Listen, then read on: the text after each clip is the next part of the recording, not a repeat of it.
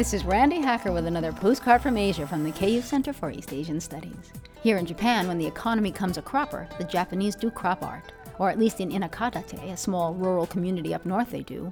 Owing Tokyo a whopping 106 million bucks for a Neolithic theme park that went belly up, the Inakadateans were searching for ways to attract tourists and their money.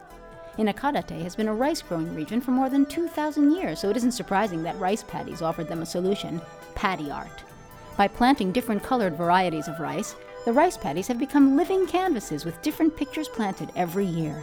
Last year, 170,000 tourists viewed the pictures from atop the village hall, but ultimately left without buying much, which proves that if you plant it, they will come.